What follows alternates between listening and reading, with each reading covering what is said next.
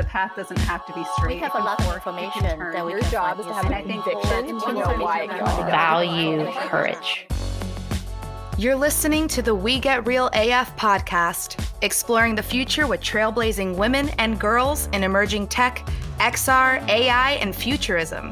Science and technology are reshaping our world at lightning speed.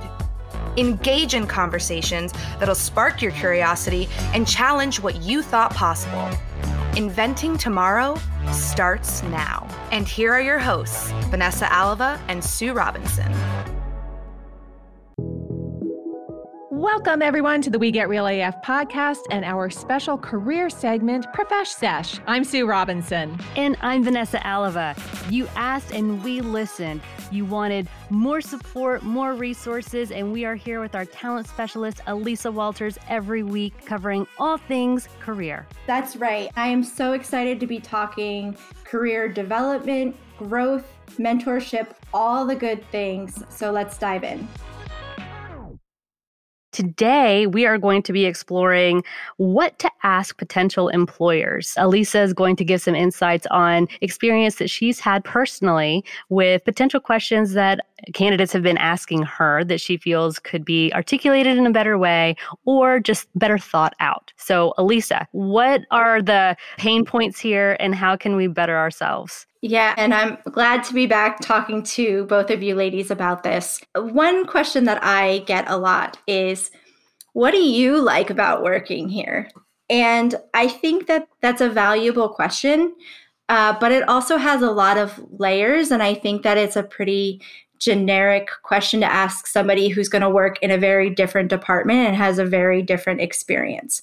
I think that when you are interviewing with a company, if this isn't covered in your interview, great follow up questions are what do you expect from this person to accomplish in the next six months, nine months, a year? What are those key performance indicators that this person needs to, to meet within you know those time frames so you can have an understanding of what the expectations are what benchmarks you are expected to hit as a new employee at a company that you're learning the ropes and, and getting ramped up on. I think it's important to understand what the team structure looks like. How many people are on the team? How do the teams all function together? What's the cross functionality of a team?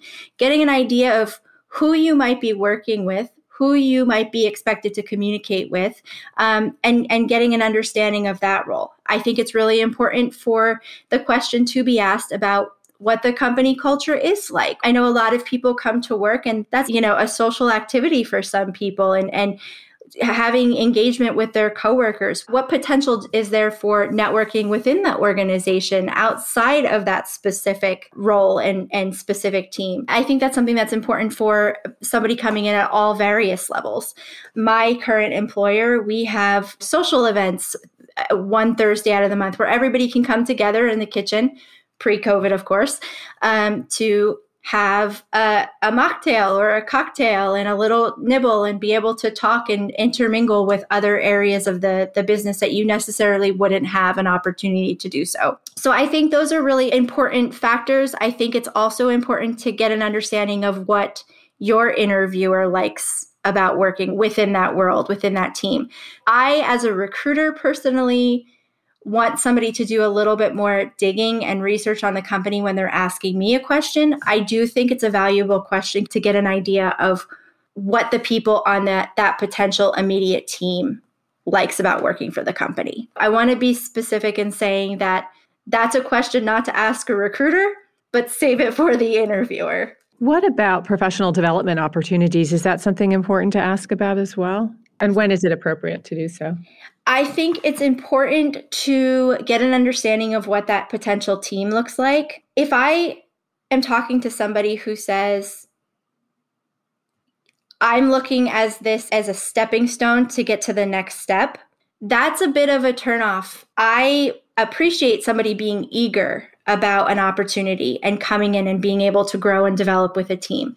But I think there's a difference in coming in and saying, okay, I want to do this job, but when can I step into the next role versus what does career development and growth look like within this team? What are the opportunities to grow and develop? Making it very clear that you have a lot to learn in this role. And a lot of companies have a policy that you can't move from a certain role a- until after a year of being in that current role. So I think it's just in how you phrase it. If you come in and say, I want to know when I can step into that next role, that's a red flag for me. If you present it in a way where I really am interested in this company, I really want to be a part of this company and what this company is doing. Is there opportunity in the long run for growth and development within this team? And what does that look like?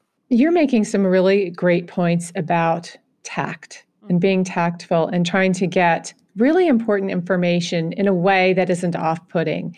So, some other pieces of information that I think everybody is curious about and wants to ask when they're looking at a potential new career move are things like work life balance, remote work, salary expectations. How and when do you tactfully bring those issues up? Because they are pretty universal. Well, and I think the timing is huge because obviously you don't want to commit to an organization in which your values and the things that matter to you most don't align in that regard because those are important things, especially if you have family and and need that balance. Absolutely, and couldn't be more relevant in the time that we are living in right now.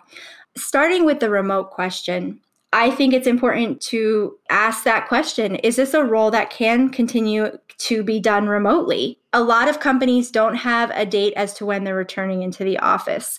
So, in this time, it's a very relevant question. Is everybody working from home full time? What's the timeline for people going back into the office?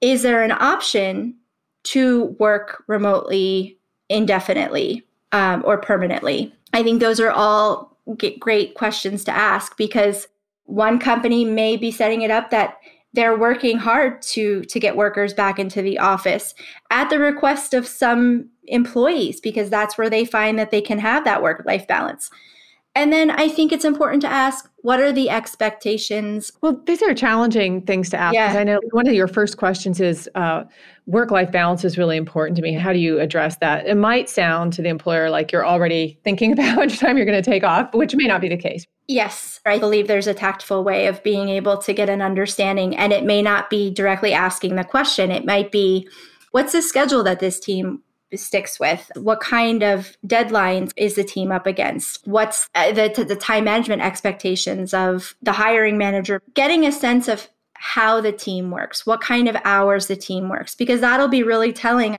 As a recruiter i do a lot of high volume hiring for production roles for cbsn which is a 24-7 news stream so when i speak with people i level set this is a 24-7 operation. While there are strict hours that you will adhere to, there's also breaking news. So the need for flexibility is going to be really important. If I know that a team it might be on the leaner side and that there's going to be a lot of responsibility placed on this person, I will be very honest about that. I don't want to sugarcoat anything to anybody. That's obviously just me and how I operate and how I communicate with a candidate. But I am hoping that that's a, an expectation that people do set for somebody coming in the door. That gives the job seeker the opportunity to make that decision with those facts. If you see opportunity with an organization after interviewing with the recruiter or even into several other interviews in the process, let's say there isn't something potentially fleshed out in their processes in regard to any of the items that we've spoken about but you see promise and want to continue the conversation. How do you approach those topics of potentially informing some new processes to be in place. And then after those conversations have taken place, and let's say you move forward, what do you recommend as far as um, documenting those conversations? I'm a big fan of the follow up.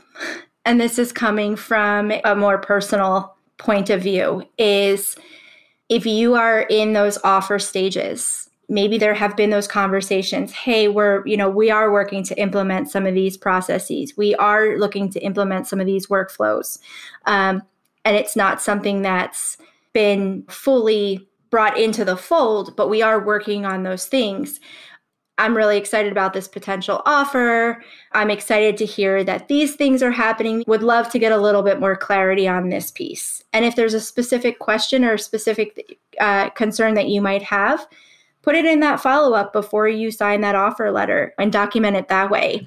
I think there's a tactful way of of being able to sum up all of those conversations in an email that's a, a token of appreciation, a chance to get additional clarity and then I think if you've come into a situation where you feel like a very different picture was painted and it's not the position that you signed up for, give it a little bit of time, see if things change, see if it it does become something that you are interested in continuing with further, but don't be afraid to to keep your options open.